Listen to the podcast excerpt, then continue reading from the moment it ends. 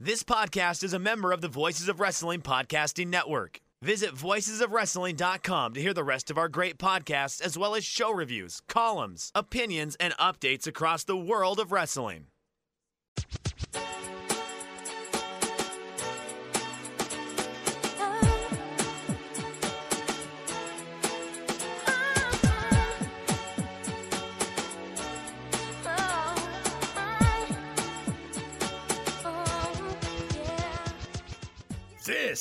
Is Everything Elite, the world's best podcast devoted exclusively to all elite wrestling and the elite extended universe.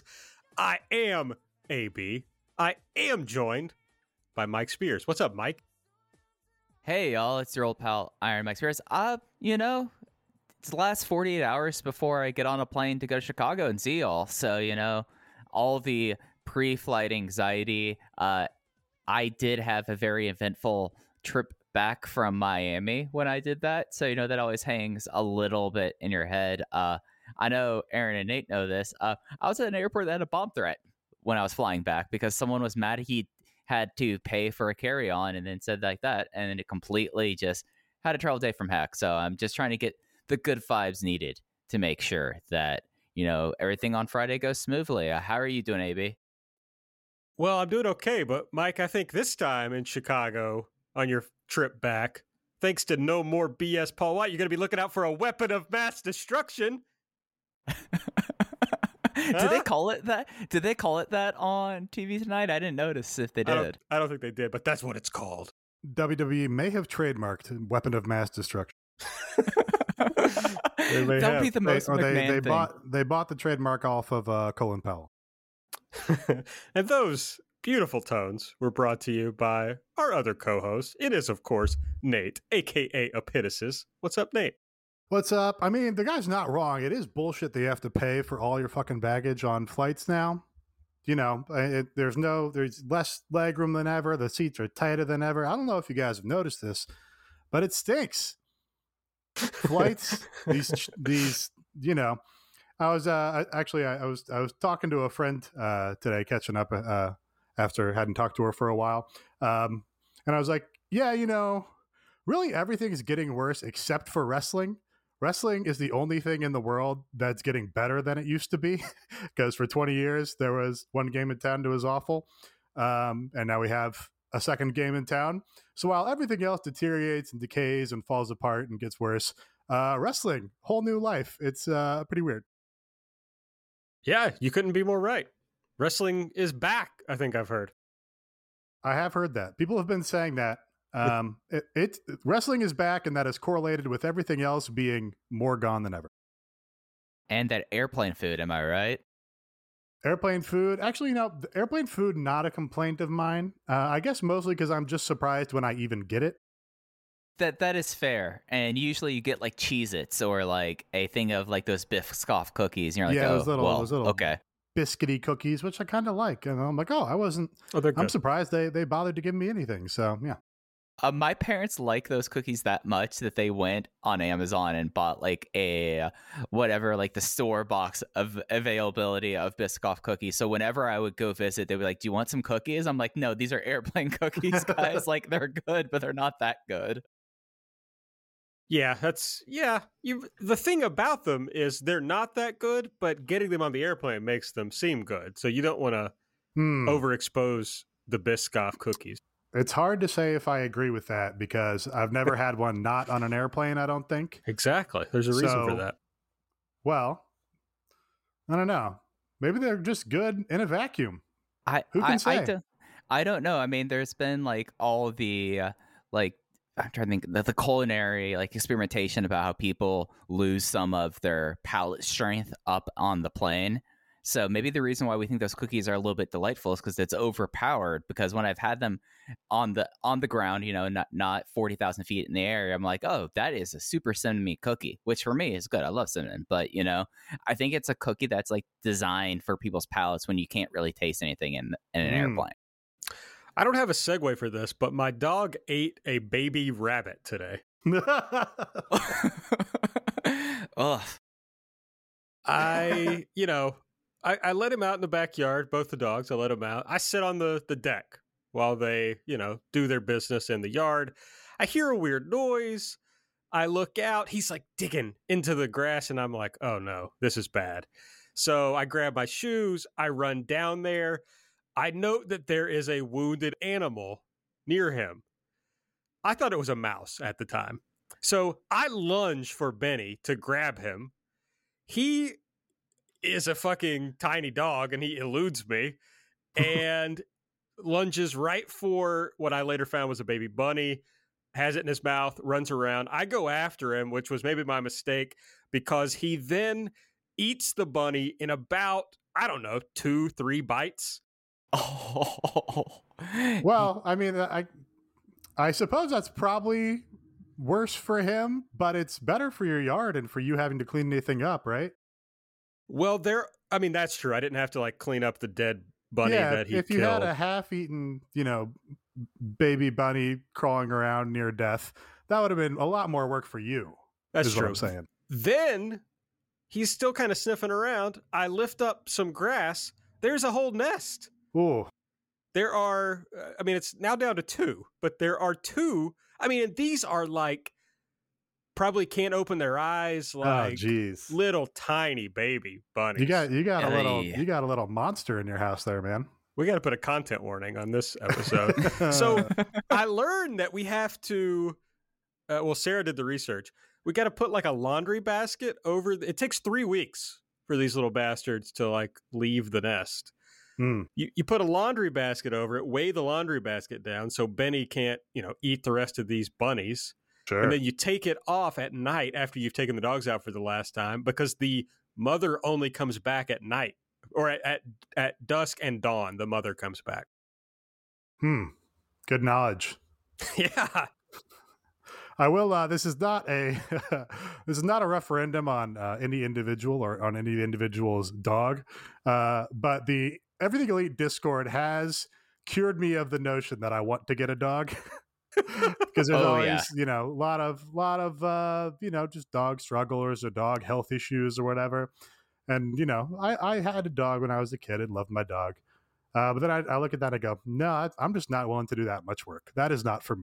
It probably too much work for you, Nate. I would probably agree with that. But it honestly, I mean, that wasn't fun, but it really didn't cause anything for me. You know, it's but there's lots of joyful moments with with the dog. Yeah. You say it didn't cause anything for you. Uh, when did Benny eat the baby rabbit? I don't know. Uh, you know, when I let him out about four today. Okay, so tomorrow morning you're going to be singing a different tale. As someone I- who's become very intimately aware of the the gastrointestines of dogs, you you you you you say like, oh, it's just like okay, it's gross, and I have to take care of these rabbits now so that Benny doesn't take out the entire hutch. But eleven hours is about the time that takes a dog's intestinal tract to work, and the next time I'm saying this, get ready for some weird poops tomorrow morning. I think he's gonna be fine. Uh, you know, play this back to me. But I've seen him eat an animal in the yard before, and it was okay.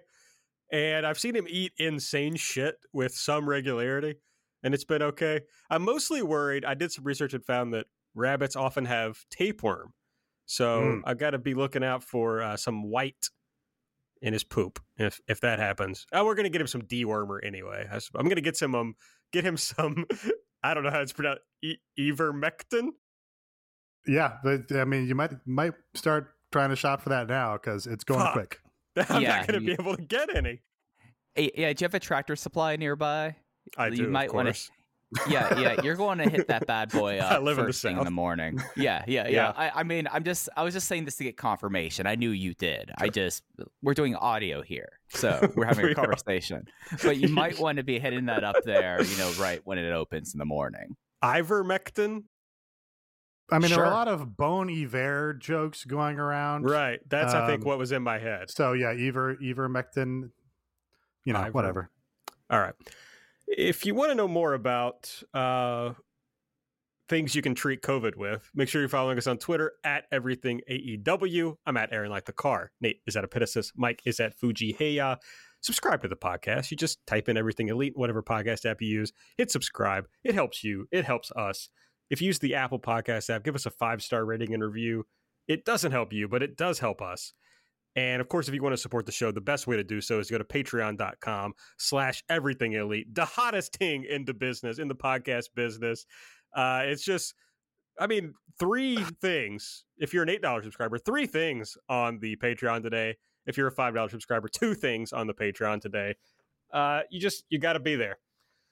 All right, we're going to kick off the show with Elite or Delete, but I'm going to switch it up. I host this show. I'm calling an audible. Mike always says you got to be able to call an audible. I'm going first. Elite, the What best go home show that What? AEW has ever done. They knocked it out of the park. They got me hyped up for every story on this pay per view, every match on this pay per view. They nailed it. The ending was good. People who said it wasn't good are wrong. Everything about this show was good. Great show. I don't know what uh what do I do now? You Yeah. you've totally broken the format. You went to yourself first, and then you named the entire show. Yeah. and then he, he said that he's the host of this. I mean, Which I host the yeah, show. I- I think that's he fair. to does say. drive. He does drive. Um, yeah. Well, yeah. You the, so the whole show was elite. Great. great. Great show. Great work. Thanks for listening to us. Oh, okay, Um, no. the point is that it was great as a go home show. That's the point I'm making here. Speak on that. I've I've spoken on it. They had literally hit on every match. They made every match more exciting than it was coming into the show. That's what you want. They left us. They the last thing we saw on the show was the heels standing tall at the end, making us just die wanting to see those people lose on Sunday night in Chicago. It's everything you want out of a go home show. And they have in the past done poorly with go home shows. I think a lot of times they've left us really wanting a lot more. Sometimes they barely talked about the fucking matches at all before the pay per view. So this time they put it all together and they killed it. Okay, yeah, the final angle I thought was was pretty tremendous. I mean, it benefits greatly as they often do from following a, you know, great match with the Young Bucks, the Elite in there. Uh, you know, Jungle Boy fully asserting himself and and holding his own uh in a in a high flying, high speed, high stakes match with the Lucha Brothers, etc. Uh, and yeah, the final angle is like the perfect kind of setup for a big high stakes cage match at the pay per view. And it doesn't hurt at all to have a big heel heat finish here because everybody in that building is just going to come back in a few days uh, and hopefully see the baby faces triumph in the cage, you know, maybe at least one time. Uh, so I thought that was great. The, you know, the actual beat to beat moments of that angle with Kenny Omega on on the microphone on the house mic the whole time not really saying anything, just having his weird Kenny Omega en- energy and you know vamping and, and saying like "Help me, help me, help me! I'm being attacked." Uh, very amusing to me. So yeah, that was all great. Kara Kara said something on Twitter that I uh, felt them like this. This feels like a Dragon Gate thing right here. Um, you know, a dead or alive cage situation where you've got just chaos in the cage and and all these different factions uh, and people on the outside clawing to get in. Um, and it, yeah, it certainly made me anticipate the cage match on the show more. Uh, and also, I, I was just reminded how nice their cage looked because we've only seen it the one other time with Cody and Wardlow. Um, and it seems very tall, uh, but it's got a nice, solid structure on the corners. This is my uh, cage architecture corner It- it's called show. truss. It's called truss. It's got the truss. The trusser. The truss is on point. Uh, the the the top seems like Rey Fenix will have no problem doing some Elix Skipper shit up there and just uh, you know making my heart leap into my throat. Uh, but it's going to be pretty sweet. It's something that like I it's my inclination to push back from comparing it to Dead or Alive cage match, but it did a great job of like showing that this cage is tall and enormous and it's impossible to get in. Like that was something that I thought was really effective that they showed throughout that segment. I thought that that was really well done.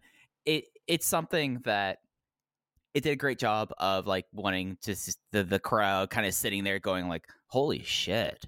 The elite are just destroying everyone here. We want to see them get defeated. And I mean, that's the purpose of that there. And yeah, to speak on Aaron's point of it being like a great go home show, like the only other pay per view that I feel like they've had this strong of a go home show was Full Gear 2019 in Charlotte, where like they had like the insane brawl where the first time people jumped off of the tunnels between like the elite and inner circle there, like that is the only one that like felt like it was as heated and everything was like built up in a way that and almost every match on this sh- on this pay per view was highlighted.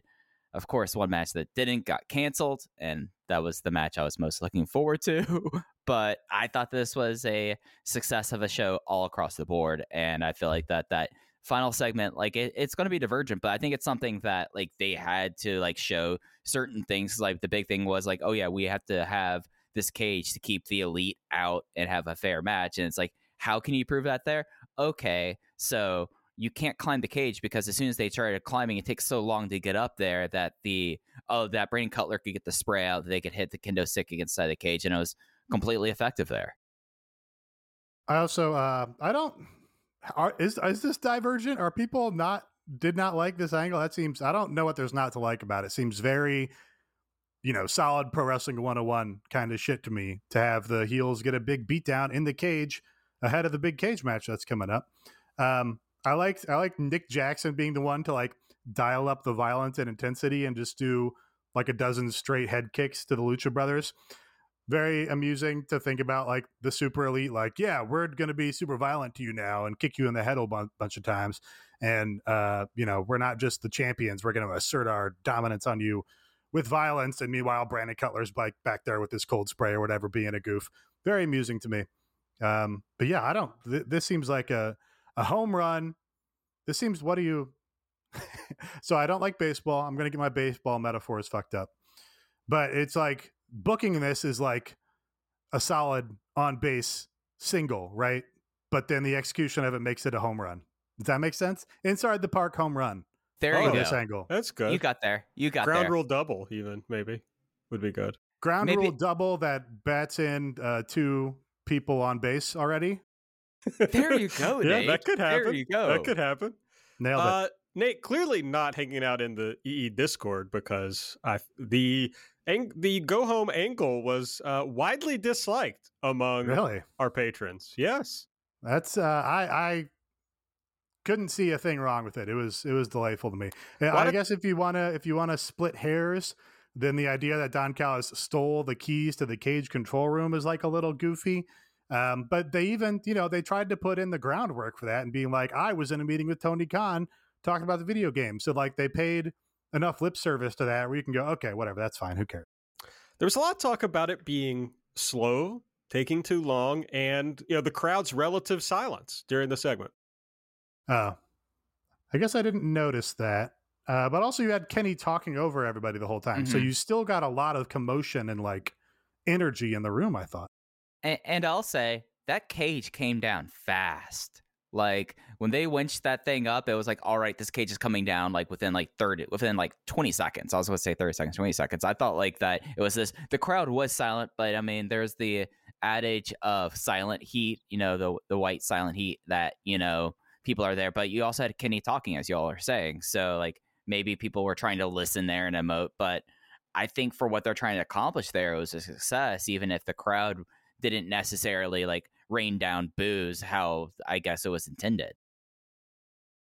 All right, Nate, I will now go back to the usual format of well, the no, show. I, I'm all. So I did my elite already. It was the. It was. I'll do. Okay, the main event. Kate. The main event instead of the main event angle. Tremendous match. That's my elite segment. Then how's that? Um, you had the babyface team of uh, Jurassic Express and Luchasaurus, your two finalists in the tag team tournament, up against the Super Elite. Uh, and this was just, I mean, I don't know how many times I can come on and just like rave about a Young Bucks match layout and all of their ideas uh, and everything flowing naturally. Uh, but this was the peak of the show in all those aspects. Uh, you get fun matchups with like Luchasaurus and Doc Gallows starting off. You go to the you know time honored matchup of Nick Jackson and Fenix. Uh, then you get the older brothers with Penta and Matt Jackson, and then as they always succeed in doing when they put Jungle Boy in these spots, uh, he gets a bunch of shine and does a bunch of cool shit. And al- they also do some inventive counters to him. He he busted out that over the top rope Hurricanrana to the outside uh, on the last, maybe that was on Rampage in the tag match uh, with the Lucha Brothers. Uh, and here they reversed it into a sick looking power bomb on the apron, um, which was just tremendous. So yeah, this whole thing was just th- like what what AEW is kind of about to me is these just meticulously laid out and high energy young bucks matches where there's never a dull moment. There's you know a, a whole like a, a Rey Fenix segment in the middle where the crowd spontaneously goes into a standing ovation because he's so fucking great. Um, that's what it's really all about to me. Yeah, this match just blew away everything else on the show. And it is something that uh, Doc Gallows starting off being real cool, you know, new gear for for Daddy Dangly, and it was, and you know, I I think he did like two bumps in the entire match, which you know, what a worker there, and then the hot tag from Fenix, just getting in there and going nuts, and it was doing his rope bounce spot, and then just leading that right into the final stretch of like all out sprint there and the way it ended. I thought that this match was really exceptional. I thought like this might have been like one of their best televised matches, maybe since they came back from uh or since they came on tour. Like I thought this match just has blown away a lot of stuff that they've done over the last month and a half, and they've done a lot of great stuff. What's wild to me is what we saw in this match means that the Young Bucks and the Lucha Brothers have more ideas for the cage match. And they did some wild stuff in this match. So they they know that they're going to do insane stuff and just blow it out of the water on Sunday. And I'm so freaking hyped up about it. I'm so excited. I am. I'm still a little bit scared about it. Just like from They Might Die, from, from yeah, that standpoint. just like Fenix is going to be on top of the cage. He's going to do, you know, a fucking Rana off the cage to, you know, Nick Jackson, who's standing on Matt Jackson's shoulder, who's standing on the turnbuckle or something. Uh, no, a Poison Rana actually it will be. Uh, and I'm like, oh, God, they're going to die. And that would really bring the main event down. The main event would suffer big time if anybody dies in the cage. yeah, they should do the uh, the Chris Hero CM Punk spot uh, from the IWA Mid South match. Poison Rana from the top of the cage. They would up that spot off the top of the cage through a table. Yeah, uh, but at at the same time, Nate, if they do a spot where you think someone might have died, but they don't die, like Nick Jackson at All Out two years ago, Yeah, then it makes the match better. So that's right. it's a thin line. What a what a we've picked such a nice wholesome hobby, haven't we? yes, it's fucked up because literally when I enjoy matches most is when it starts to seem dangerous. So Yeah. No, you're you're like a little bit sociopathic about it. I think. Um, I know, I know. I'm I'm a little more wholesome and and and and a nice boy. I'm confident that is very true. Okay, Mike. Heard heard, you used to be really mean. I don't remember. You, put it in a reply to somebody where it was to it was to the VOW account where you Yeah, were like, Kate- oh yeah, Yeah, Case Lowe was saying he was thinking about becoming a mean person, and it it my comment was really a callback to mine and Case's conversation on This Is CM Punk about our respective um, personalities. But yeah, and Joe Lanza said I'm still mean, which is true. I I can be mean to people that irritate me, but uh, I mean, like when my wife and I started dating, she told me this much later that when she like first went out with me, she was like, ah, I don't really know. You know, he's like really an asshole. Like I'm not sure. and she was like, I couldn't believe like once we started to get to know each other that like there was this actually like nice person underneath uh, the veneer. Uh, I mean, it was largely just you know insecurity and Sure. uh, Sure, being a how kid. how old is Case? twenty two. Case, yeah, he just Okay. graduated college. Okay, Yeah. yeah. that uh that about fits. I just I, I I myself remember having a period where I was mad about something or whatever. It's like I'm going to have my revenge. I'm going to become really successful, which to me is like the opposite of being nice. Is like oh, I'm going to make a bunch of money, right? Uh, I mean, Sure. you know, and that requires a lot more effort again than I was willing to put in. So I was like, no, I'll just I'll be nice. Yeah, I, I know this will be surprising to you all because I am still petty, but the amount of just like petty grudges I used to hold absolutely would swallow up the the few petty grudges that I hold now. I mean, it was like anything and everything. I just was this filled seems with to rage. me endemic to not not necessarily being part of being straight edge in particular, but being part of a quote unquote scene. Yeah, definitely like being really into hardcore. Like, I mean, all the songs are about like it's either about having fun with your friends or hating someone who disrespected you. That's like every song. So I was definitely very serious about respect uh, at that point in my life. Yeah. Yikes. Yeah, no, now I don't really give a shit um, about such things. Unless you spill something on me, and don't apologize, of course. right. Yes. That's where I draw the line. Okay, Mike. The, re- the real three year story. That's right. go go to the Patreon and listen to the World Tour episode from when CM Punk returned on Rampage to hear that story. Mike, your turn, buddy. I know you wanted to pick that match that we just talked about, so tell me your backup pick. I mean, I think that, and not to like bite on what you've been working with lately, Aaron. The Factory and uh, No More BS Paul White and Gunn Club, they have just tapped into a vein of like wrestling melodrama gold here. That is, it's very. I, I forgot who said this. It's very simply done but it's very effective and they hit all the notes and you That was have me. like It was me that said that. Yeah, that was that was for sure, Aaron. Aaron. Okay, as, as I said, I'm biting your thing here. That's fine. So, hitting I think I think you said you wouldn't be biting his thing. Well, now I am. Now I am. Now I am. but like, but out just- of respect, Aaron, he's not disrespecting you. This is because he respects you. exactly that. That's why I said I'm not going to, and then now I am. But it, it's just something that like they hit the notes so well for like what really is a Aaron. I don't want to break your heart here by saying this. A very inconsequential feud that they've Okay. managed to do Okay. everything Okay. perfectly. I mean, in the greater scheme of things, like th- this, this is going to be like a match that's going to be like ten minutes, and it's going to rule, and it's going to be like right in the middle of the show, and and people who are just Philistines are going to get up and walk away, whereas us true heads are going to sit there loving every minute of it. Correct? Mike, in the greater scheme of things, the planet is fucking dying and uh, we'll all burn to death soon. So Well, yeah, let me yeah. just enjoy No More BS Paul White versus Oh. QT Marshall. Okay, now who's biting whose thing? Come on. it, it was just was great, and and the way that uh that the Gunn Club turned and like stormed up the ramp, and QT Marshall just making faces, just amazing stuff there. Paul White like slapping the hell out of Aaron Solo beforehand. We got what could have been a weapon of mass destruction if they bought the copyright to it, the trademark. And it just was excellent. It was just was incredibly effective on a show that had a lot of effective things. I was like, all right, they found a way to raise the stakes here very well.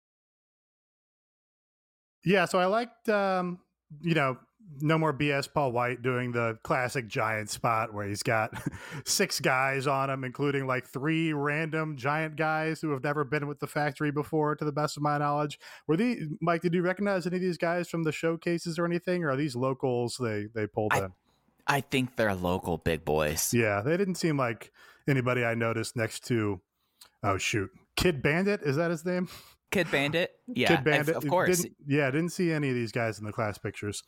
Uh, so I like that. I liked, you know, just no more BS. Being a fucking veteran and having a big smile on his face as he paintbrushes guys and choke slams guys. Uh, very amusing to me. Uh, no more BS in that in that spot. Uh, and I liked QT Marshall like taking a, a awkward looking bump off the apron uh, when he tried to get out of town there at the end. Um, and also like QT Marshall coming back in after the mayhem, after the damage was done, and posing on No More BS's Paul, Paul No More BS Paul White's chest. All that was good to me, yeah. And uh, that's all I'll say on it for the time being. Everything about this was great. I mean, I've been putting over that this is a very good, just pro wrestling story, just a, a good ass, old timey pro wrestling story. Uh, a guy who's mad that you disrespected his friend, so he had to come back and uh, get one over on you. But then they take it to another level. They don't just leave it at, hey, this guy's buddy got disrespected and he had to take up for him. Then they have a guy who he used to tag team with turn on him, turn his back on him. I don't know if they'll work that into the story on Rampage. Maybe they'll cut a video about the Shoguns. I don't know. But they ratchet up the stakes. The Gunn Club, who are like these, they're like AEW mascots in a lot of ways. And suddenly they flip. They turn on Paul White. We get two nasty chair shots, especially the second one. We Head get hunting. Head hunting. exactly for some reason the the Gunn Boys have their uh, pants tucked into their socks. Colton, in particular, looks insane, uh, and it's beautiful. And now you have even more reason to be like really fired up for no more BS Paul White to win this match. I just categorically reject that this isn't that important in the grand scheme of things. It's uh, it's going to be the feel good moment of the show on Sunday. Would you say that this is the most important thing on the show? Yes, Mike, I would. Okay. Uh, I do have to say one thing. I'm going to need some time to process, cope, and heal that Austin Gunn turned heel. I am really, really shooken up about it. Like as I've said in the Discord, I like freaked out for a moment because he was the he he was the golden retriever of pro wrestling, and now he's evil. I can't stand with that for Austin Gunn. Colton Gunn, of course. he- Austin Gunn ate a baby bunny on the air. I mean, f- figuratively, yes, yes. I, I will Yeah, say no, I, I, I did not mean literally. No. I will say, in all seriousness, that if you look at this card for All Out, now, I guess you can assume the Lucha Brothers are probably going to win the tag titles, but this could be the feel good moment of the show with Paul White overcoming the dastardly QT Marshall. A lot of heels, I think, are going to win on this show. Well, I guess not. Chris Jericho's not a heel, but who cares if Chris Jericho wins? All right. Uh, listener elite. Hey, if you want your listener elite featured, you got to be a, a patron. So sign up. Uh, Full Metal Praxis. His elite. Eddie Kingston's line. Take my hand and let's walk through hell together. We haven't talked about the Eddie Kingston promo on this show. It was short, but super effective. Very good.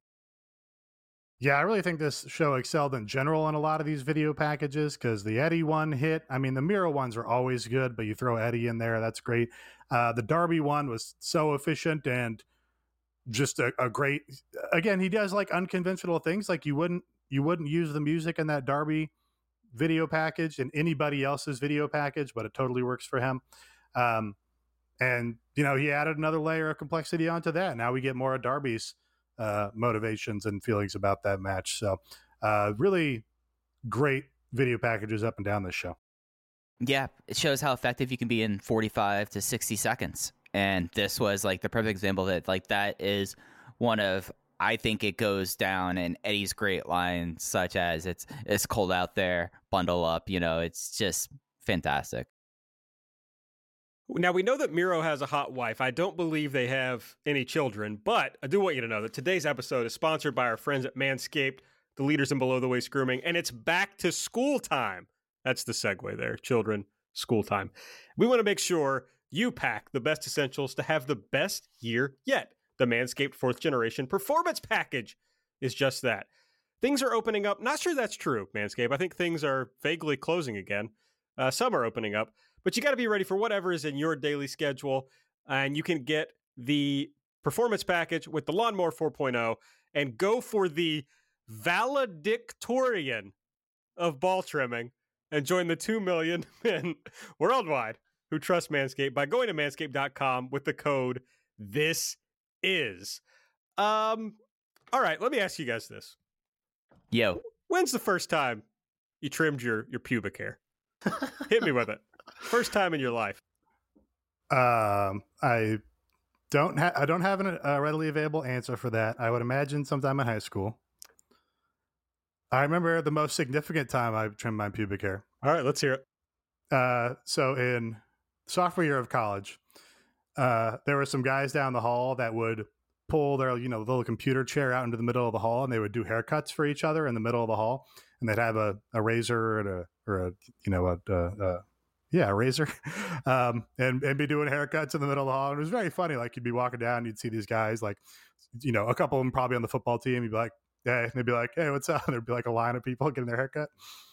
Uh, and for some reason, myself and my roommate uh, thought it'd be very funny, uh, uh, probably because we were drinking, uh, to like trim our pubes. And then after they were all done, we went and put our pubes on top of the big pile of hair that they left in the hall. Uh, so it was like, you know, uh, it was a very stark contrast to the hair that was already there. Uh, but, you know, probably rude to the cleaning staff or whatever. But uh, I distinctly remember that as a pube trimming experience. My, I would uh, say my my father used to always say that I uh, must hate God because he put pubic hair on my head.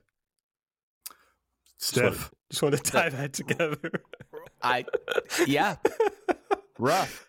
yeah. Well, I, I mean, I was I think I was in high school probably the first time, but I wasn't as good for sure then. Didn't know all the tick all the tips and tricks, and I didn't have all the tools. Luckily now I've got the Manscaped Performance Package 4.0 with the Lawnmower 4.0, the Weed Whacker ear and nose hair trimmer, the Crop Preserver ball deodorant. Man, went to a music festival last weekend outside, forgot to put on the Crop Preserver. Huge mistake. But let me tell you, put that on. It helps helps with chafing quite a bit. Uh This additional context might help. Both myself and my roommate have bright red hair.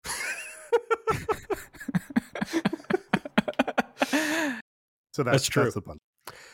All right, so make sure you go to manscaped.com, get 20% off and free shipping with the code this is. That's 20% off plus free shipping with the code this is at manscaped.com. This year, graduate with a degree in clean balls from Manscaped.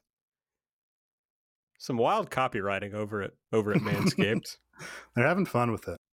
They are. All right. Well, let's talk I about what respect was. it. Eh, yeah. Let's talk about what we didn't like from the show, which I think wasn't as much. Uh, Nate, I will. You know, I'm going to get back to our what we normally do. You hit us first. Good. Okay. Delete turning the Gunn Club heel. No. Unnecessary. Absolutely. I was stuck on this idiom last week, I think. Gilding the lily. You did not need to do that to heighten this feud. I think it's a I think it's a miss. It's probably not as bad a miss as turning Brian Cage babyface, but I think Austin Gunn has a unique quality that makes him well suited to being a white meat babyface in this day and age. And I think that's a very rare quality. And maybe they'll prove me wrong. Maybe maybe Billy and Colton Gunn will cut the promos of their life on Rampage and explain why they're why they've turned heel on No More BS Paul White. Uh, and it'll be and Austin Gunn will be a revelation as a sadistic and twisted heelish figure. But I don't I don't think it's likely. I think Austin Gunn has a unique babyface quality, and you've got to harness that, you've got to capture it, and you've got to ride it until you you no longer can. There's only so many golden retrievers in wrestling. I think just the one. And you can't just go turn them heel for no reason. I don't and the story didn't need it. The story was already good as it was. I- It it feels to me, I've accused the promotion of this a lot. It feels to me like they didn't have any other ideas for the Gunn Club. They didn't have any other stories that they could write. So they went back to the one thing that they do over and over again. Half of this faction is going to turn heel on the other half of the faction. And then that's what that's how we're going to heat up the Gunn Club and give them something to do. And it just it feels like a it feels like a a a a a a a, a, a, angle they did for the sake of doing something rather than an angle that's going to enhance the show or enhance that guy's act. Yeah, I Austin Gunn is not a heel to me.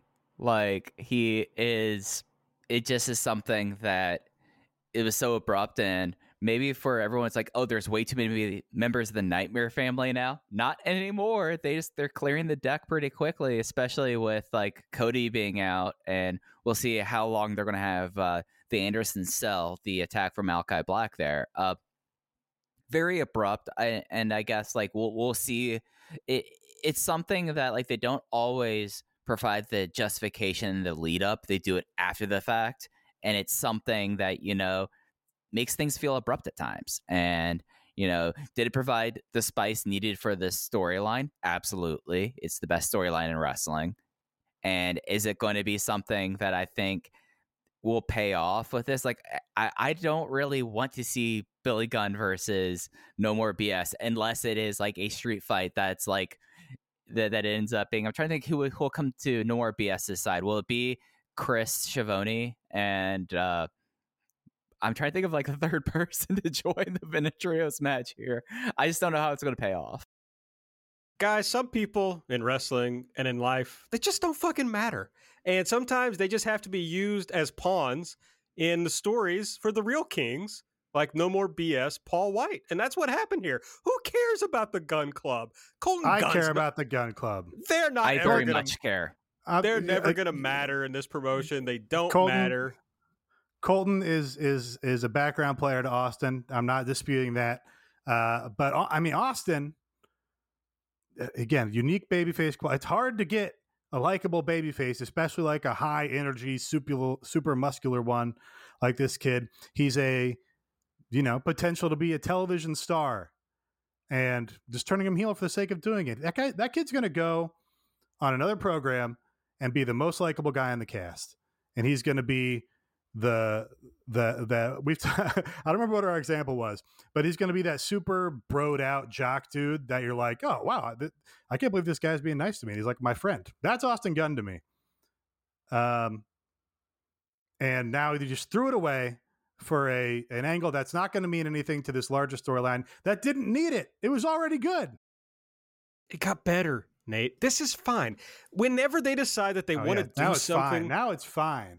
no, no, it's fine. great. It's great. I what I'm saying is this treatment of the Gunn Club is fine because when they decide that oh well maybe we'll give this little puppy dog an actual try, they can just flip him around. It's so easy. Yeah. it's so easy. No, it's lazy, is what it is. It's not No. easy. It's lazy. Doing No, a turn because- for lack of better ideas. The most important thing in AEW is the Gunn Club streak. The fucking streak. And as heels, it's easier to keep the streak going. They'll be like 8,000 and 0 when they turn Mm. back into baby faces when it's time for Okay. Austin Glove, Austin Gunn to do his thing. All right, I'll I'll I'll uh, I'll acknowledge one. You made one good point here. I'll give you that one. Well, which one was it? The streak. You can keep Oh, make the streak a heel act. The streak is important. They can bring in uh what's his name? He got fired from WWE. didn't he? Goldberg. Goldberg. Yeah, I you're right. Goldberg. That's who I was thinking of. yeah. The new streak. Oh, Who- oh, the that new guy? streak guy. Yeah. Bald. RD Evans. Already RD Evans. Evans. Didn't he get fired from WWE? Yeah. He, he now works for Impact.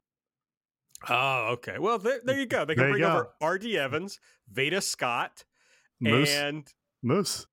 Moose.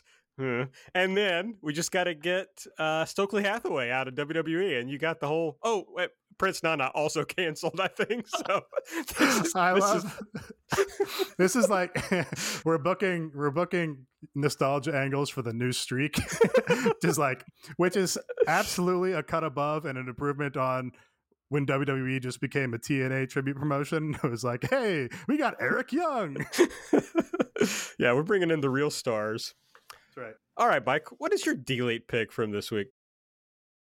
Uh, not a whole lot here that was outright bad. Um, I think probably the fact that Pac versus Andrade is not happening. There's travel issues. I'm suspecting there's not been word. I think it's related to Pac living in England, and it just is a bummer because it's something that this is was like going to be a big shot for Andrade given how things were going with him and the output and the overall kind of consensus of him leaving WWE. It'd just be like, all right, a lot of people were going to say, like, okay, this is the last chance there. And then Pac being one of the best wrestlers in the world, losing this match from the card that is still a very strong card is just a personal bummer for me. I mean, Aaron, you can attest how I get when Pac shows up and I get to see one of my favorite wrestler working today. And it's just, to me, it's a personal delete, the fact that this is happening hopefully they're able to have this match down the road when things hopefully get more normal. Yes, I mean it is bad that the match isn't happening. And I feel bad, especially for you, Mike, because you're such a big Pac fan. I feel bad because I thought this was going to be one of the better matches on the card. On the other hand, this match, this card needed to lose a match. I wish it wasn't this match, but they needed to get rid of something. Now we've got this match on the buy-in that we can just kind of have fun with. The battle royale gets inserted onto the main card, which is something that's different from all the other singles matches. So I can't say it makes the card better because you're taking off a Pac versus Andrade match, but I think in the long run of sitting and watching this show, it's going to make it an easier, more enjoyable experience. Yeah, I agree. I we talked on Rampage or about Rampage on the on the Patreon show, uh, and I said that this was a key kind of match for this card because there wasn't another like technical work rate wrestling showcase blow away match kind of thing that was on this card. Like I guess people would argue that that's like the Omega and Christian match or something, and it's just that, that's not that's not it for me. So this was like certainly Andrade needs to show up and he needs to show that he can go toe to toe with Pac, but it had the potential to be like, oh, that's a that's like a classic wrestling match kind of match uh, which was also absent on the card. But yeah, I, I said on the weekend show that it's this is like a G1 style card. It's just like a bunch of huge single matches, singles matches, one after the other, and it's going to be exhausting for four hours or whatever it is. So it does kind of benefit from shaking up the card a little bit. Getting the battle royale on there is going to give that some more shine, which it needs. Until that was on there, there were two women on the pay per view card. I mean, this is obviously not a surprise, but just nice to see the battle royale on the main card, especially if they have a big, you know, surprise debut for the for the Joker spot. Um, I think that'll make the the whole pay per view more fondly remembered if you get a, a couple big surprises like that. Yes, I think all that makes sense. It's time for my delete. Uh, I'm going to step out on a on a limb here. Uh, and this isn't about bunnies, but having babies. I'm deleting having babies. And here's why Adam Page, gone from this show for however long, and who misses him? Nobody misses him. He's lost in the shuffle. They got all these big stars coming in, all these new people becoming big stars, and Adam Page is forgotten.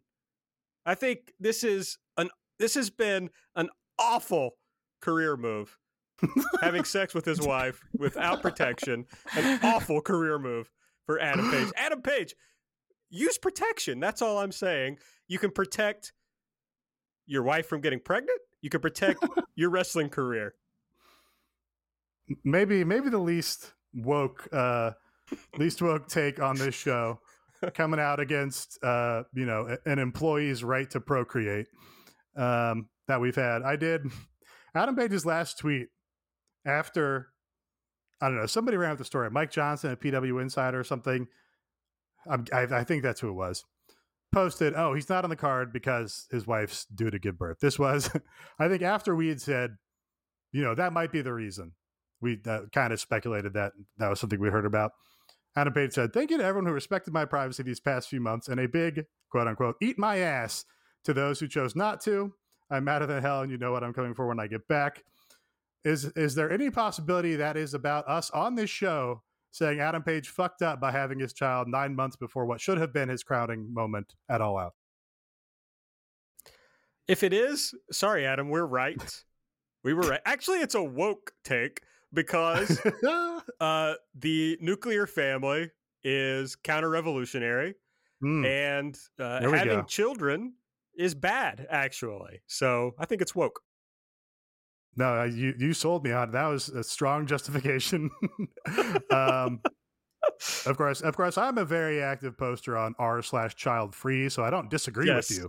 Well, it's actually also woke because how long have we had to hear about how women should not have children and put their careers first? Oh, I like this. What I'm saying is a man there should put his See, career first and not worry about children. We should really we should work these out before the show so yeah. that you don't you don't have to come up with them on the fly uh, as a defense mechanism. This was not on the fly. This was what oh, I was wow, planning okay. to say, of course. Right. Uh-huh. Mike, would you like to weigh in on that? Uh, no. All right, smart man.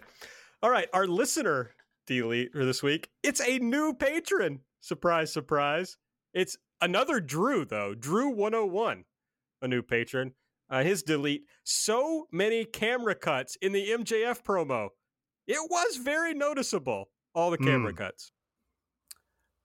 I don't know. I think I have to disagree. I thought Ooh.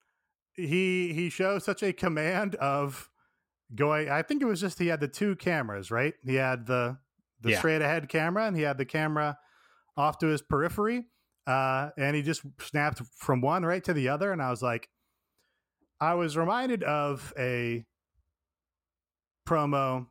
I can't remember if it was on a vlog or on TV, uh, but it was a Joey Janela promo that he cut in front of a coffin and he was cutting it straight to camera. And then they had another camera off to the side that they would cut to occasionally just to shake things up.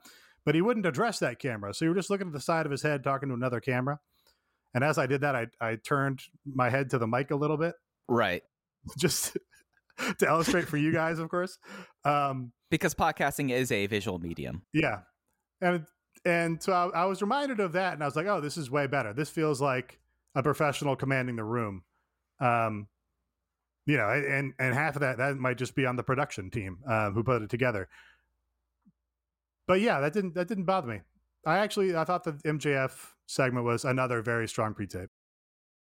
It was something that, like, it's clear it was a three camera setup. They had the uh, the two shot, the MJF camera, and then the one on Tony there. And like, it is something that MJF kind of dictated the editing by turning his head to each one. So I mean, made made an editor's job a lot easier because they knew it's like I'm not going to have the Joey Janela side profile going on here with that. Uh, the promo itself, like, I mean, uh, the note that I have down for this promo is MJF is wrestling stepdad, and he did Batman voice partway through. It was a it was an effective promo. It just was weird at points, talking about like Ali breaking down and all of that. But I See, I, felt thought like- I thought that was really smart because I thought, you know, MJF likes to take real things, real criticisms, and put them into his promos, right? So he wanted to get to the point. Hey, Chris, you're fucking washed up. You look like shit. You're wrestling like shit lately. Uh, it's time for you to go, man. Uh, but he's a smart worker, so he also so he said, I'm not just going to come out here and call Chris Jericho drunk and fat or whatever. I'm going to say he's Muhammad Ali. So I'm, he thinks I'm putting him over, and I'm using that as my vehicle to bury him in this promo. So I liked that. Um, and yeah, like you said, he dictated the edit, and that that to me was impressive because he's like, this is keeping the pace and the intensity of the promo up. That he's doing well timed, uh, you know, switches between these two cameras. I agree with Drew 101, frankly. I just you shouldn't it shouldn't be so noticeable. The the camera cuts, the purpose of them is not it's not like a fucking you know, whoever, pick your director that you don't like. Um I mean, I've been out of film for a while, but you know, pick somebody you don't like. Where it's like, oh, they're making movies here. You know, I can really tell your directorial style is shining through. And uh, that's what this felt like to me of like, oh, we're going to do these uh, very noticeable cuts. Just a little heavy handed for me. in the hobby, it's not easy being a fan of ripping packs or repacks. We hype ourselves up thinking "Ah, maybe I can pull a Ken Griffey Jr. rookie card, but with zero transparency on available cards and hit rates, it's all just a shot in the dark. Until now. Introducing slab packs from arenaclub.com, the only repack that provides real value, a complete view of all possible cards, and clear hit rates for each one. Now, when I buy slab packs at Arena Club, it finally feels like I know what I'm getting. I was able to open an Arena Club slab pack, and and I'll be honest, it was a lot better than what you normally do. Say you go to a card show and there's a random innocuous brown bag of cards, and yeah, you can open it and look, it's going to be junk. You're you you know what I mean? Like you know what you're probably going to get in those. Maybe you find that fun. And sometimes I do. Sometimes I like just opening up cards and saying, "Ah, hey, look at some random cards, or whatever." But if you're really in this game to to find value and find particular cards, it sucks to have to buy these mystery packs, and it ends up being, you know, almost nothing, you know, nothing of value. Not with Arena Club. You can display again of all available cards, hit rates, grading, so you know that when you're opening up the slab pack, you are going to get something valuable. You are getting something good. And Arena Club, in addition to having those great slab packs we just talked about, is also a marketplace for card collecting, buying, trading, selling, displaying, all that sort of stuff But those Arena Club slab packs, man, they are revolutionizing the repack game with transparency. After your pulls are revealed, they'll immediately be placed in your vault for safekeeping or trading and selling, and you can have them officially graded by Arena Club as well. So again, uh, sending these things off, it's going to be officially graded by Arena Club, and the Arena Club grading process is accurate, fast, and transparent with full grade rationale provided and explanation of how your card was scored. So whether you're buying, selling, trading, or displaying Arena Club is the card collecting platform that you have to check out. So right now, I've got a special offer here for Voices of Wrestling Network listeners. You can get 10% off of your first purchase by going to arenaclub.com slash VOWnet. Again, that's arenaclub.com slash VOWnet. Now, that's a crazy offer. That's 10% off a $400 slab pack. $40 off right there. 10% off your first purchase. No matter what that purchase is, 10% off. Again, that's arenaclub.com slash VOWnet, arenaclub.com slash VOWnet for 10% off your first purchase on Arena Club. And we thank them for sponsoring the Voices of Wrestling Podcast Network.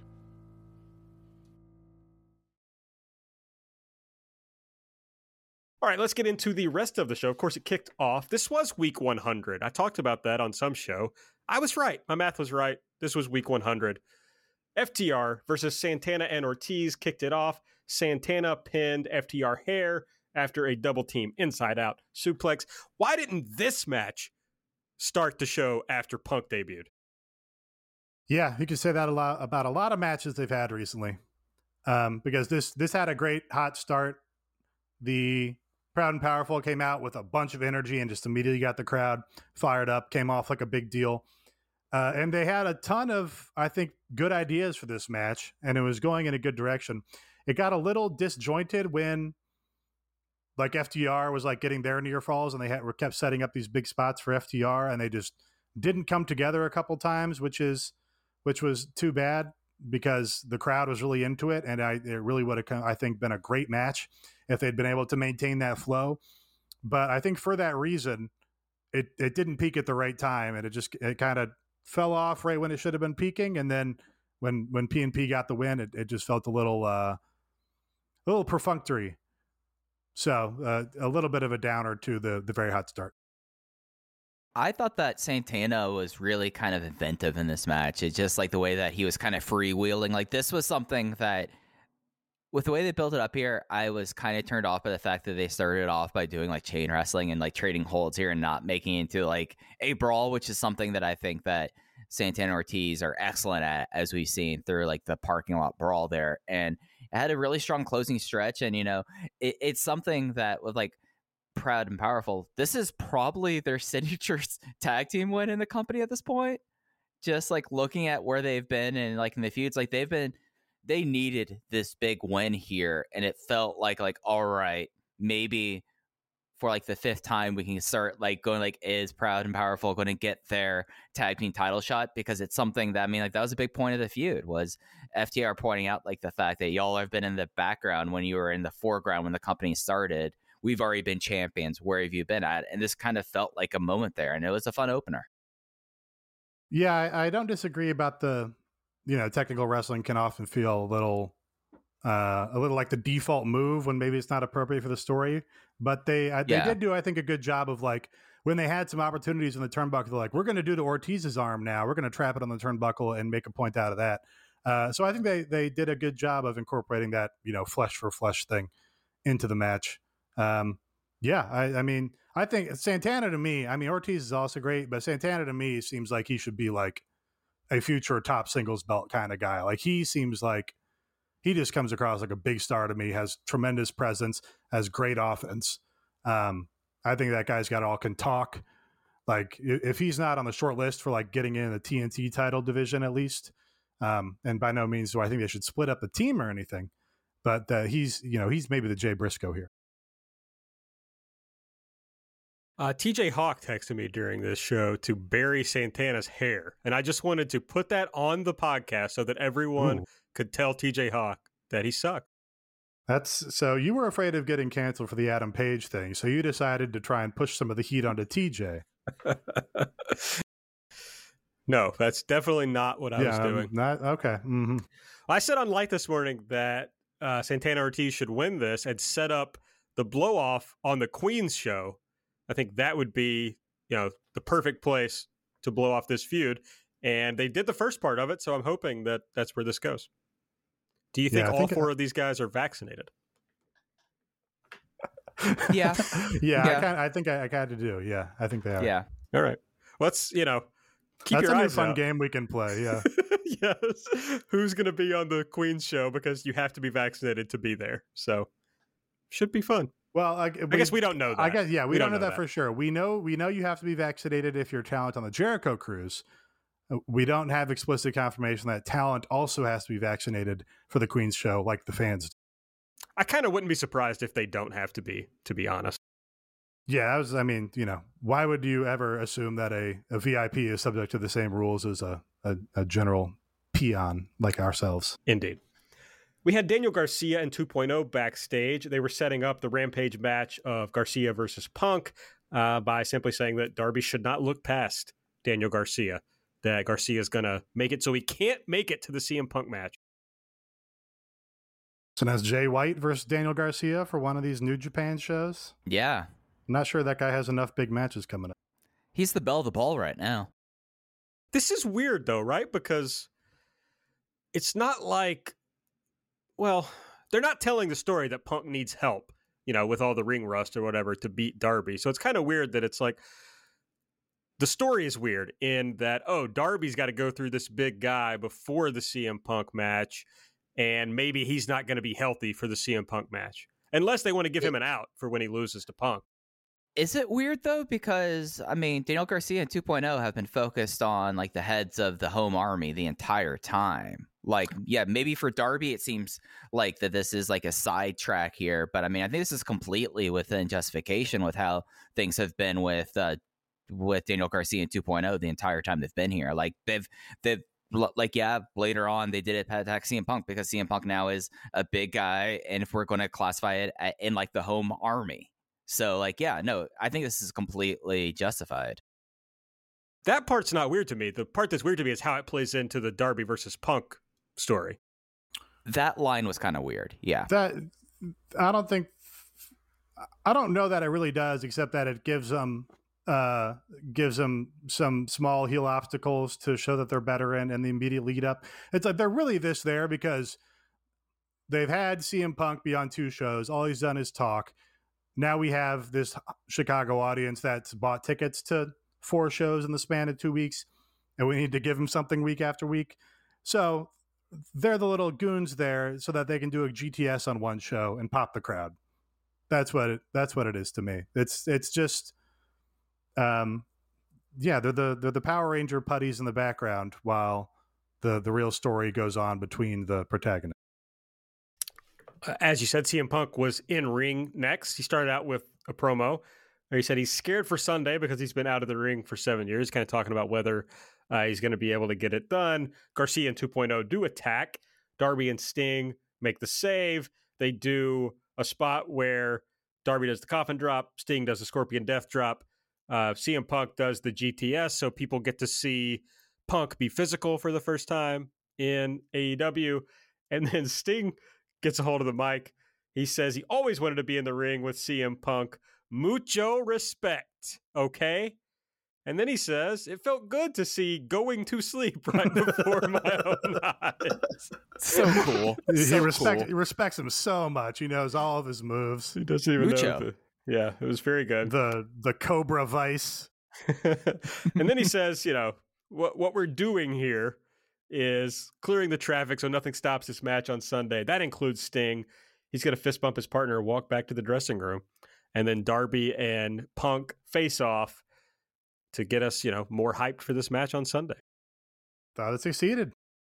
Yep, this is something that we talked about on Light Air, and we wanted to see like them. They had to be face to face in the ring, and we got it. And I mean, they went they went nose to nose, and I felt like that this was all pretty effective.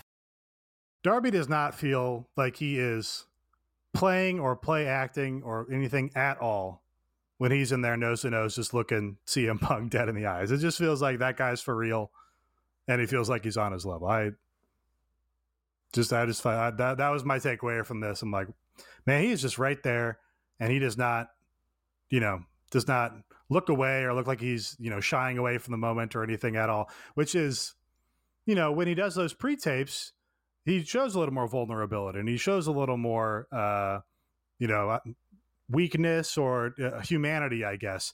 Uh, but then once he's in the ring, he's just like, no, it's just like star wrestler time.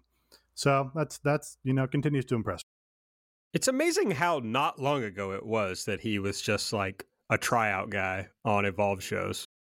Well, uh, like they said, you know, it has all happened since CM Punk walked away. Yes, that's wild.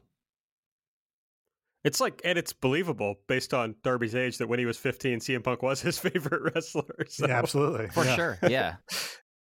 All right, this is where we got the MJF pre-tape with Tony. I think we pretty well covered uh, the the uh, what's the word I'm looking for? What happened in that promo? The content of the promo. Yeah. Content. There we Uh, go. th- they also did they did a good job in both these promos, which were both set up the same way in that they had some they had the old guy there to ask one question for some reason and then just ignored him and talked by themselves for the entire rest of the promo. But both of them, and I think uh, MJF's in particular, did a good job of setting up the stakes of like, oh, because they have to do it now on an accelerated pace because they they booked this goofy match and step at the last minute as they're wont to do.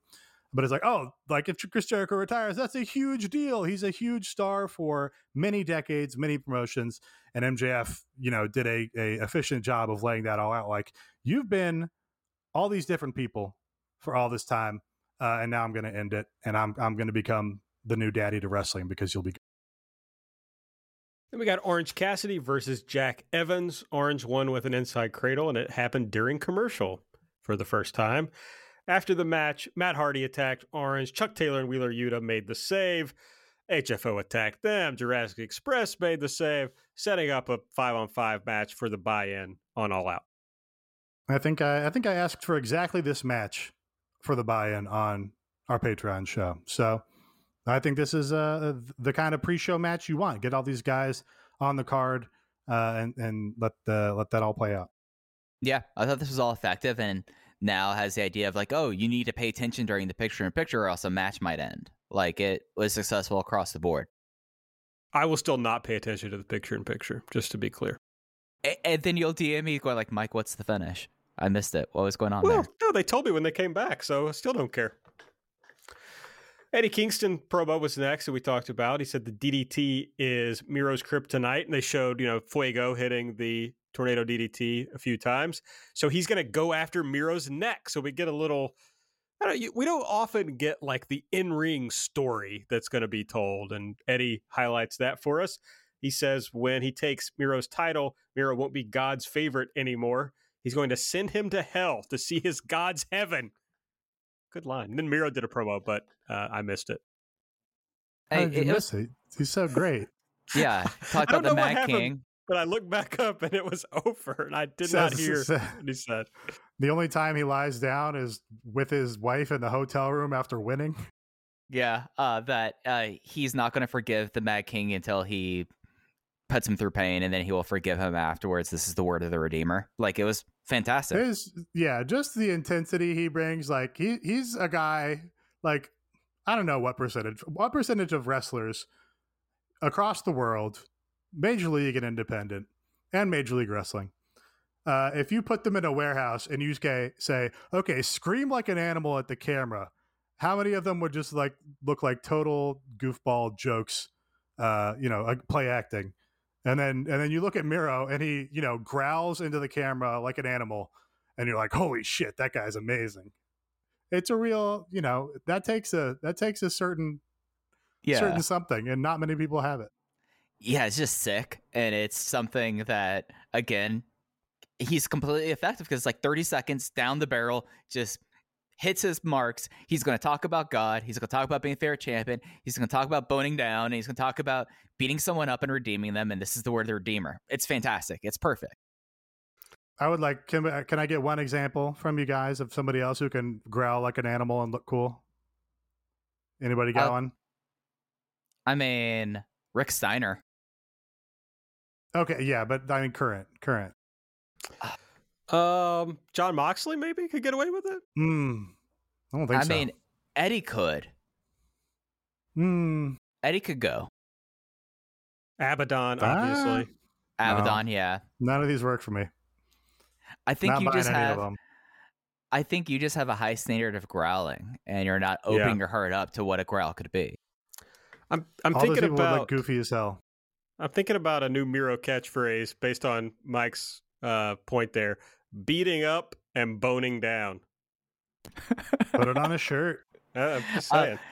As always, anything said on anything on everything elite is property of everything elite. You must contact my counsel for things I say, Aaron Bentley. Yes, we'll take we'll take all the royalties for that shirt. Then we had a Jon Moxley video. We saw some footage of Satoshi Kojima and Mox. Uh, they repeated, I think, Mox's thing from last week about you know Kojima being the only guy who had the balls to challenge him. And then Mox says, "Wait a second, actually, I'm insulted that this crazy ass old man wants to wrestle me, and I'm going to kill him." Yeah, I like this. He's got a consistency here with these third generation guys that he goes through where yeah, in the moment when the match is coming and he's in the, you know, immediate lead up, uh, he wants to destroy and kill the guy and he doesn't respect him at all, blah, blah, blah. Uh, and then as soon as the bell rings, he's going to be like, you know, bowing to him in the ring and being like, I, respect you so much. Uh, just a funny, funny consistency, which, you know, as long as you're consistent about it, then it makes sense for your character. Well, that's like MMA, right? I mean, they talk about how they're going to kill each other and then Yeah. they hug as soon as the fight is over. It is.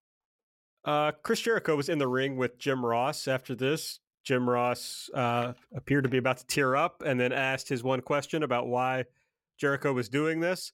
And Jericho says he has to put it all on the line because he's lost to three. He lost three matches to MJF. Those are going to be etched into his mind. He doesn't like being complacent. Even though he could accomplish a lot more in AEW, he would know he'd never beat MJF.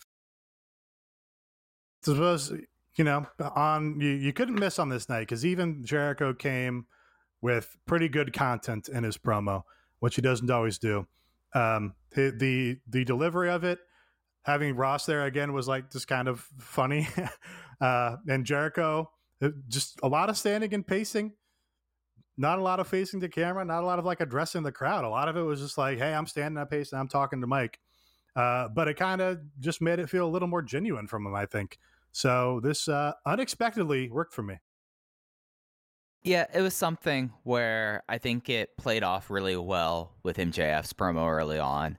Whereas, like, if you take it by itself, it was probably, you know, the standard Jericho stuff. But I feel like that the two of them worked really well in concert with each other, if that makes sense.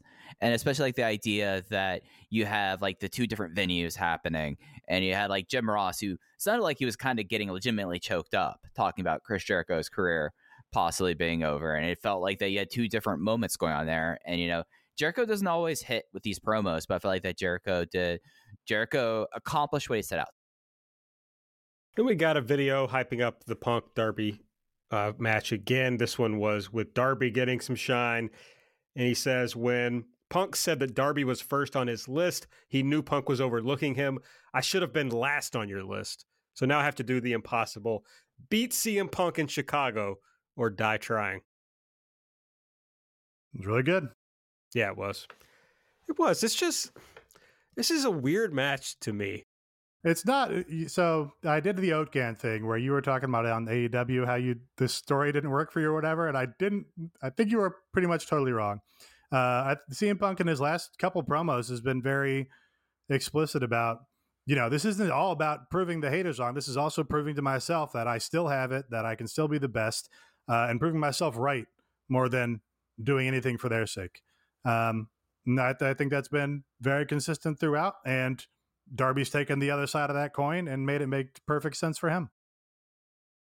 I just don't understand why I'm supposed to be happy when Darby loses this match. Well, Why am I supposed to clap when Darby loses?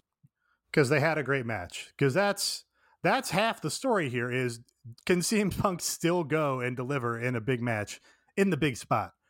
And if they go out and have a great match, then both guys succeeded. That's, I mean, that I know that's very like meta, but th- they do that a lot in this promotion where it's about the match quality, right, instead of the story. Uh, so that's the truth. But if I'm a fan of this promotion, you know, I've followed it since it started. Wouldn't I feel better about this if they have a great match, but Darby gets the win? I sure. mean, at, that, that, I, I, I don't think either side's incorrect on that. I do think they were wrong that uh, the crowd will be split at all. I think I think Chicago fans will be happy to boo Darby just because he's their opposite. He's opposite Mhm. CM Punk. Oh, I don't think he'll get any boos. Oh, I, I mean, there were boos at the United Center. I mean, I was there. I don't remember that. Okay, I, well, I do. Uh, and I, I, I think it'll probably happen again. I mean, it might not be significant, but I don't think it's going to be like 50 50 dueling chance. No, I don't think it's going to be 50-50 at all. I, I don't I don't think that. People are going to be firmly on Punk's side. It's just it's just dissonant to me. And maybe it's because I'm, you know, a long-term Darby fan, been following most of his career. It's just we I don't know, it just feels weird to me. Hmm. Could I be a think it's. thing. I think it's uh, been been handled pretty deftly. I would call it assonant. okay. Uh, Brian Cage versus Powerhouse Hobbs was next. Uh, Hobbs won with the town business. so something that could have also been a delete. They had three uh, brawl before the bells bef- on this show. They had three times that they did not start the match with people in the ring, and the match itself was competent. I'm really glad that Hobbs won, and you know this was a match that kind of served the purpose of eventually getting the rematch between Ricky Starks and Brian Cage, and I thought that it was all, I thought was all effective. Malakai Black pre-tape. He's going to kill Lee Johnson. Yep. Uh, I thought that this was like the fact that Malakai Black has kind of toned everything down and then has like, talked about how the coins to Charon and then he's not going to get a quick death. I thought was kind of, I, I, I mean, it's actually effective level of spookiness versus like whatever he was doing when he first started.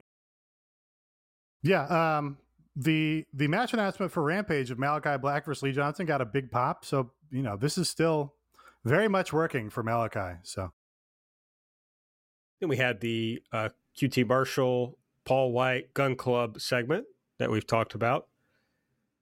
Then uh, they were building up, and uh, Britt was building this up on Twitter that she was going to make an announcement about a big free agent. This didn't even enter my mind, but I somebody pointed out later that she was clearly teasing Adam Cole, and that didn't. I didn't pick up on that until later. Uh, but so we got Britt, Jamie Hayter, Rebel backstage with Tony. First, we find out that Jamie and Rebel will be in the Women's Casino Battle Royale. And Britt points out, of course, that if one of them wins, uh, and, you know, points out Jamie has the actual chance to win, that her title isn't going anywhere. And Tony points out, hey, you got this match with Kris Statlander, you know, so you shouldn't be overlooking her. And Britt says, wait, I have this free agent news. And the free agent news is that she has signed a long term deal with AEW. And as part of her contract negotiations, she's won the right to book a match. And the match that she's booking is Jamie and Rebel in a handicap match versus Kris Stat on Rampage. So they'll, uh, you know, wear her down before the big match with Britt on Sunday. I, uh, you know, I, I think it's great that the emergence of this second major national promotion has given the given the workers more power and you know more negotiating power and more options for for making a comfortable living in pro wrestling. I got a question. I, I Tony Khan does not seem like a very good negotiator. This seems like a totally unnecessary uh, stipulation to throw into somebody's contract. Uh, you know, I would think that Mega Prec has prepared form contracts. You know Mhm. that they they have a certain certain tier status and, and you use the exact same form for every person up and down the roster. You know, with whatever exceptions for your CM Punks. Um, but uh, you know, just giving giving Britt Baker uh, booking power for a match uh, seems like you're getting a little too cute with the with the negotiating, and I, I call I call Tony's competence in that into question. And by letting Britt Baker make this match, Nate, you, you're putting your one of your big world title matches at risk. So when you give someone this kind of power, I mean, you're not just like giving someone a power to do something willy nilly. It could affect things else there. So I mean, it's not just the fact that it it's giving like the power to like this. It's also like you're. I mean, Rebel could take out Kris Statlander on Friday and then no women's world title match on Sunday, and it's all because Tony Khan let her make the match, and you Mhm. have to call that judgment into doubt. I think I will say at least I think they've demonstrated it- their incompetence at uh, making contracts. I mean, they gave FTR a tag rope in contract negotiations. And they, uh, at least Britt is a better booker for herself than Vickie Guerrero, who booked herself into a tag match when she had the power to book any match she wanted. Yes. It's an interesting promotion because you have to do like normal pro wrestling booking where like okay, Kris Stat's in this handicap match. You got to build up something to make it seem like she can win from like a kayfabe perspective, win the match with Britt. But you also have to book against the fans' uh, expectations because I think Tony, I think puts a little too much into like what your like Twitter type fan thinks about what's going on. But he's got to take that into account of like actually convincing us that, that Kris Stat has some chance to win this match. I uh, did. Did either of you guys listen to Tony on Observer Radio the other day? No, I only heard what what Adam told me about on uh, the Patreon show. Okay. Uh, there was some point in there, I don't remember who he was talking about. He was talking about two guys that had just had a match and came came backstage. Um, you know, with like Omega and Pac or somebody. Uh, and he he he said that when they came back, he said, Great job, guys. You just had a four point four and a half star match or something.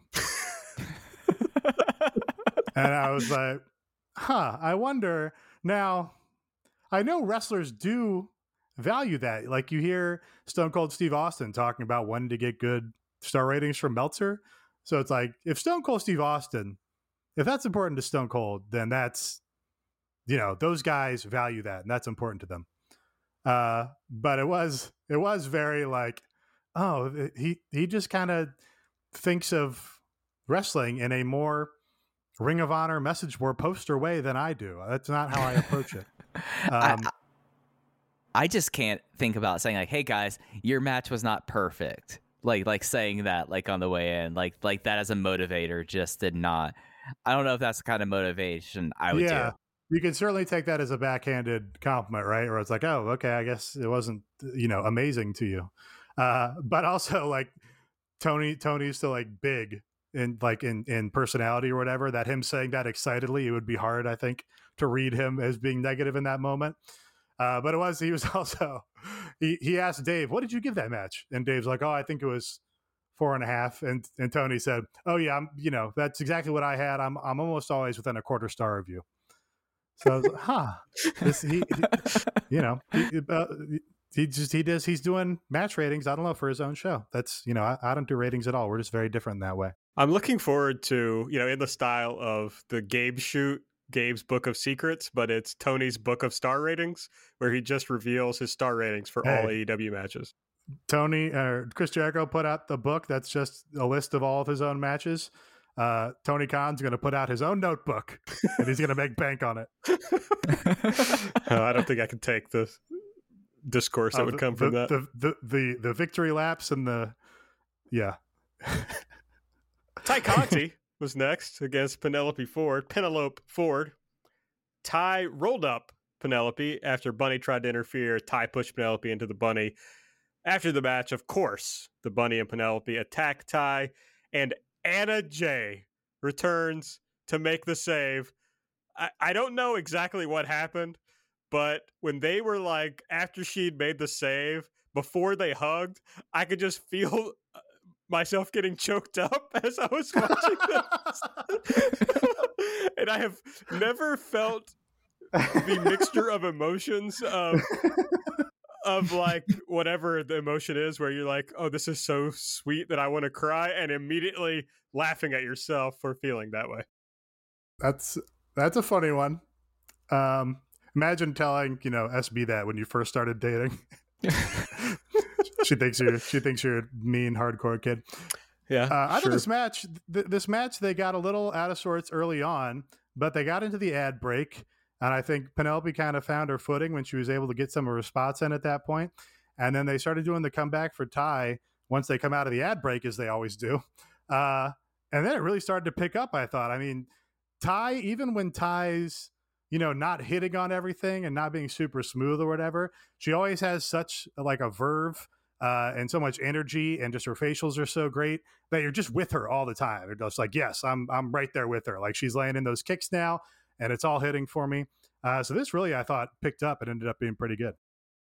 Yeah, this was a whole lot of fun. I think that Penelope, like after they shaken this, I thought I think Penelope is like probably someone on the roster that does not get the credit that she deserves because whenever she has like an opportunity and, and, like a high stakes situation, she usually delivers here. And it just was something that like that I felt like it all worked really well. The calf slicer, which it was something that I forgot who said this, but it's like I maybe it was Oaken who said like I don't buy the calf slicer because uh, because Penelope is that flexible and just how does that affect her with that? But I thought that it just was all really I thought this was all really solid stuff. Like in ring, this might have been one of the stronger dynamites in a long time. Like nothing missed at all. And then the pop for Anna Jay, the I they pay me to be controversial, so I'm going to say this. I felt like that her pop return might have been louder than CM Punk's pop when he came out on the night. Like the people love the Dark Order theme. Uh, so it was a big pop. I was not to belabor the point because we do it on every show. You know, very cool for her to get a big pop and reception when she's you know been working to come back from injury and all this stuff. And obviously, you know, the crowd really enjoyed it. Aaron was in tears, so that's all all great. Uh, it was it was very kind of bittersweet to me because it was like, oh great, she's back, hooray! They're all going to be in the battle royale, and half of them are going to be eliminated in 30 seconds, and it's not going to matter at all. It's like all all the work they did for all the women on this show were like, yeah, it's for the one Britt Baker match, and everybody else is in the battle royale. So it's like that was you know just the the the aftertaste in the in the back of my mouth. Wow, Nate, did you really have to bring that up right now? I did, and I did. Hmm. Speaking of exactly what Nate just said, Thunder Rosa was backstage with Alex Marvez. She was about to talk about the battle royale, but uh, Vickie Guerrero, Nyla Rose, Jade Cargill interrupted. Rosa decides she better strike first. And smart Mark Sterling. Start yes, smart Mark Sterling was there also. Uh, Rosa decides she's going to strike first. It does not work out in her favor. She gets laid out by Nyla and Jade. Mark, and then Mark Sterling recognizing being an effective lawyer, saying we're not going to have this because then they went face to face. Jade and Nyla is like, no, no, no, we can make more money off this. Let's not fight now. And you know, you know, the, him as a manager, I think is really effective. Like, and he's always been very solid here. And I, I like that little touch they added in on the end of the segment. Then we had the main event, the Lucha Brothers and Jurassic Express versus the think, Young Bucks. Do you think Ty is a potential winner of the Battle Royale now? I know you were talking about Penelope, but uh, it kind of felt to me like they're they're heating up Ty a little bit now again. Has she, hasn't she already challenged Britt? Or she's already challenged. No, she charged Shida. She char- challenged Yeah. Shida for sure, but Shida, of course, no longer in the company. Right. But it's like, uh, yes, I feel that, that it feels like they're heating her up. But how many times can you have her challenge and lose for the title? Mhm. The, I, a fair amount, I think, because she they always acknowledge that she's you know still relatively new at it. So I don't think you're in danger of burning that out until until you do it for real and are like, okay, she's she's here now and she's ready now. It's also like, who, what is Britt Baker? You know, usually it's like, okay, Kenny Omega is the champion. You know, we're looking for a babyface who's going to challenge Kenny Omega next. For Britt Baker, it's like, I don't know who's supposed to face him, ne- face her next.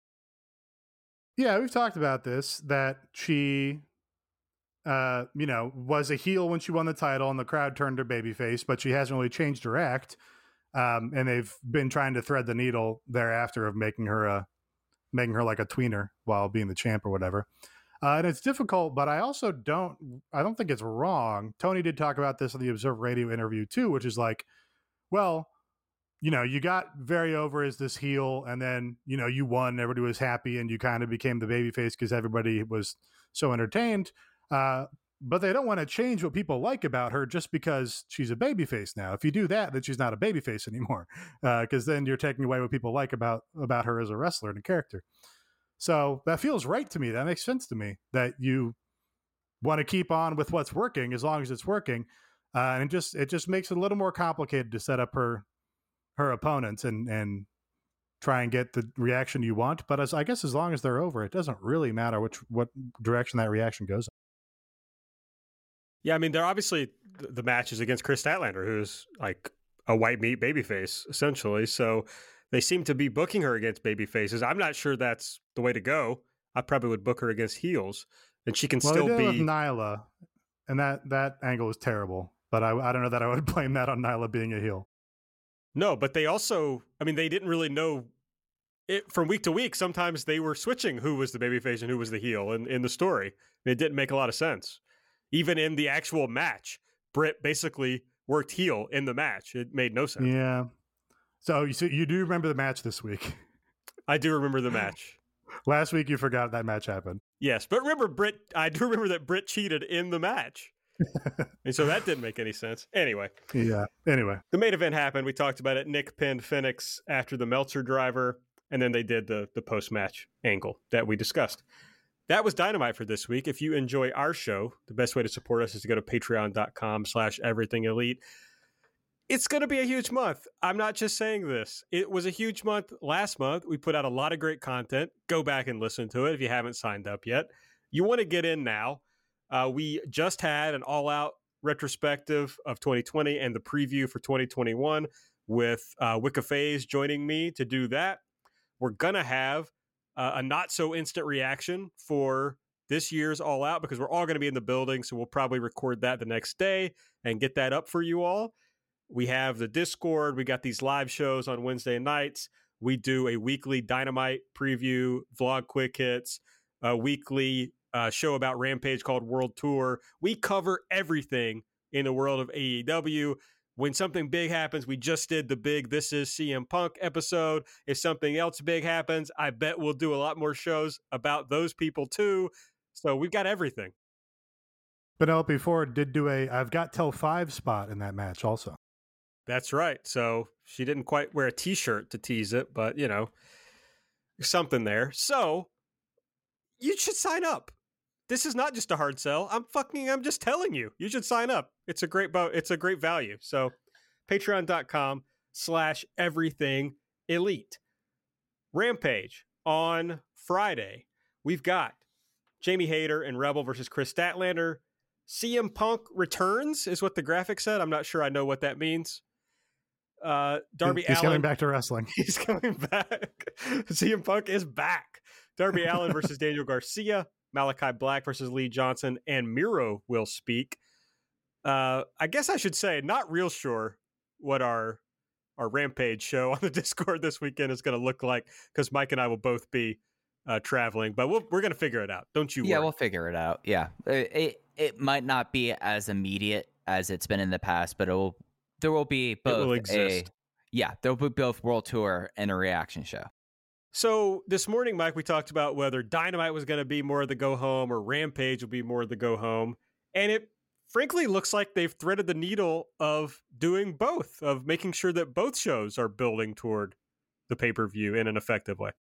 Yeah, it, it seems like that they kind of split it in a way that like there wasn't a whole lot of uh, Kris Statlander and Britt Baker stuff this week's or this tonight, and we'll get that on Friday, and then you know Miro will speak. I mean, we only had that segment there, so I feel like that they've kind of split the that they've kind of like split the two pretty well here. And it's not. It didn't feel like it was perfunctory show, and it doesn't feel like that Friday will be perfunctory as well.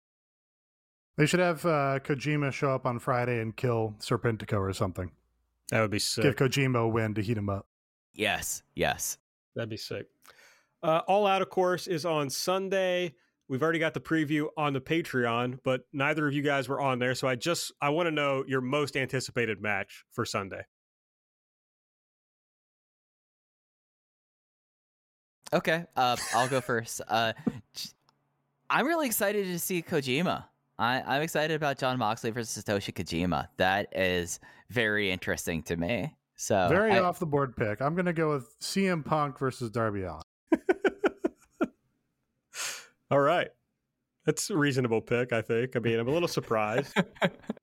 but I mean, I was trying. It's it's either that or it's the tag match, and I I I was Yeah. sold pretty hard on the tag match today. yeah, I guess I'm more excited about the cage match. What am I saying? Thank Okay. you. I mean, look, Kojima, he's great. He can still go. It, I, I, I it's not going to be, you know, uh, it's not going to be Omega Okay. versus Okada. Yeah. Uh, we've heard there will be surprises, plural, on this show. I think we all expect. Do we all expect to see Bryan Danielson at All Out? So where did we hear surprises? I think we heard it from Sean Ross Sapp and Andrew Zarian, the Matman. Ooh, the Matman. Well, if the Batman says it, then I'm all in. Bryan Yes. Danielson for sure. Yeah, I think Bryan Danielson and Ruby Soho are my expectations. Maybe Adam Cole in some fashion. Like, I, but I would say that Adam Cole I have trailing behind uh, Dragon and Ruby Soho.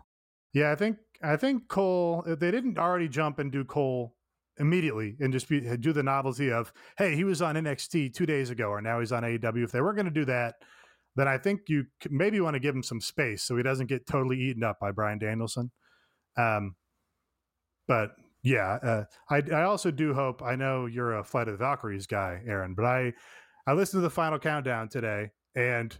Just the beginning of it, there's like a just a little bass like intro to it that I really think would be tremendous in a full arena. Even even loop that so it just kind of drones for a little and to really get the anticipation going. If anybody recognizes it, um, that's my that's my music entrance take. I think Bryan Danielson for sure, Ruby Soho for sure, and my pick for a, another surprise is just after the Moxley match. Uh, I'd like to see Minoru Suzuki come out and challenge him. That would be a good callback to when we saw that very thing in the Tokyo Dome in 2020. Exactly. All right. Well, those are some surprises I think we could see. If you want a more thorough preview, uh, go to patreon.com slash everything elite, listen to the retrospective and preview. And of course, uh, Dynamite next week will be in Cincinnati. I'll be there live in person. So I will not be on the show next week. So just a little heads up to my fellow co hosts. so this is why you completely destroyed Elite and Elite this week, was so that So then- you. All of a sudden, we're co-hosts. At the beginning of the show, he was the host. No. right Right, now, yes. now we are co-hosts. no, I said I noticed that change. no, I said co host earlier in the show also. Not, that's Mhm. a lie. Okay, before okay, when I when I introduced one of you, I said co-host for sure. Go back and listen to it. Re, uh, Oh, watch I the will. tape. I will listen to the tape. Watch the product. Yes, watch the product, please. Then I refer to myself as hosting the show, which I think is fair. I think it's fair. Okay. That's All right. fair. I All was right, but just, I I, won't was, I didn't. I didn't need a whole uh, uh, counterpoint uh, to my to my joke. You got it, buddy.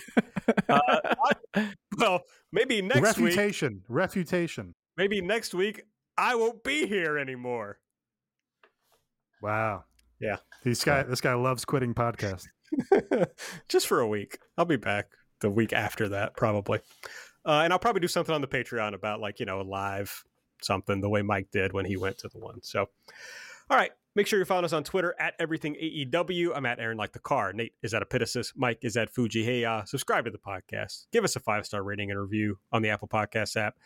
And support the show by going to manscaped.com using the code this is for 20% off plus free shipping. And also going to patreon.com slash everything elite and subscribing. Uh, for Mike, for Nate, I'm Aaron. They will see you next week. Can't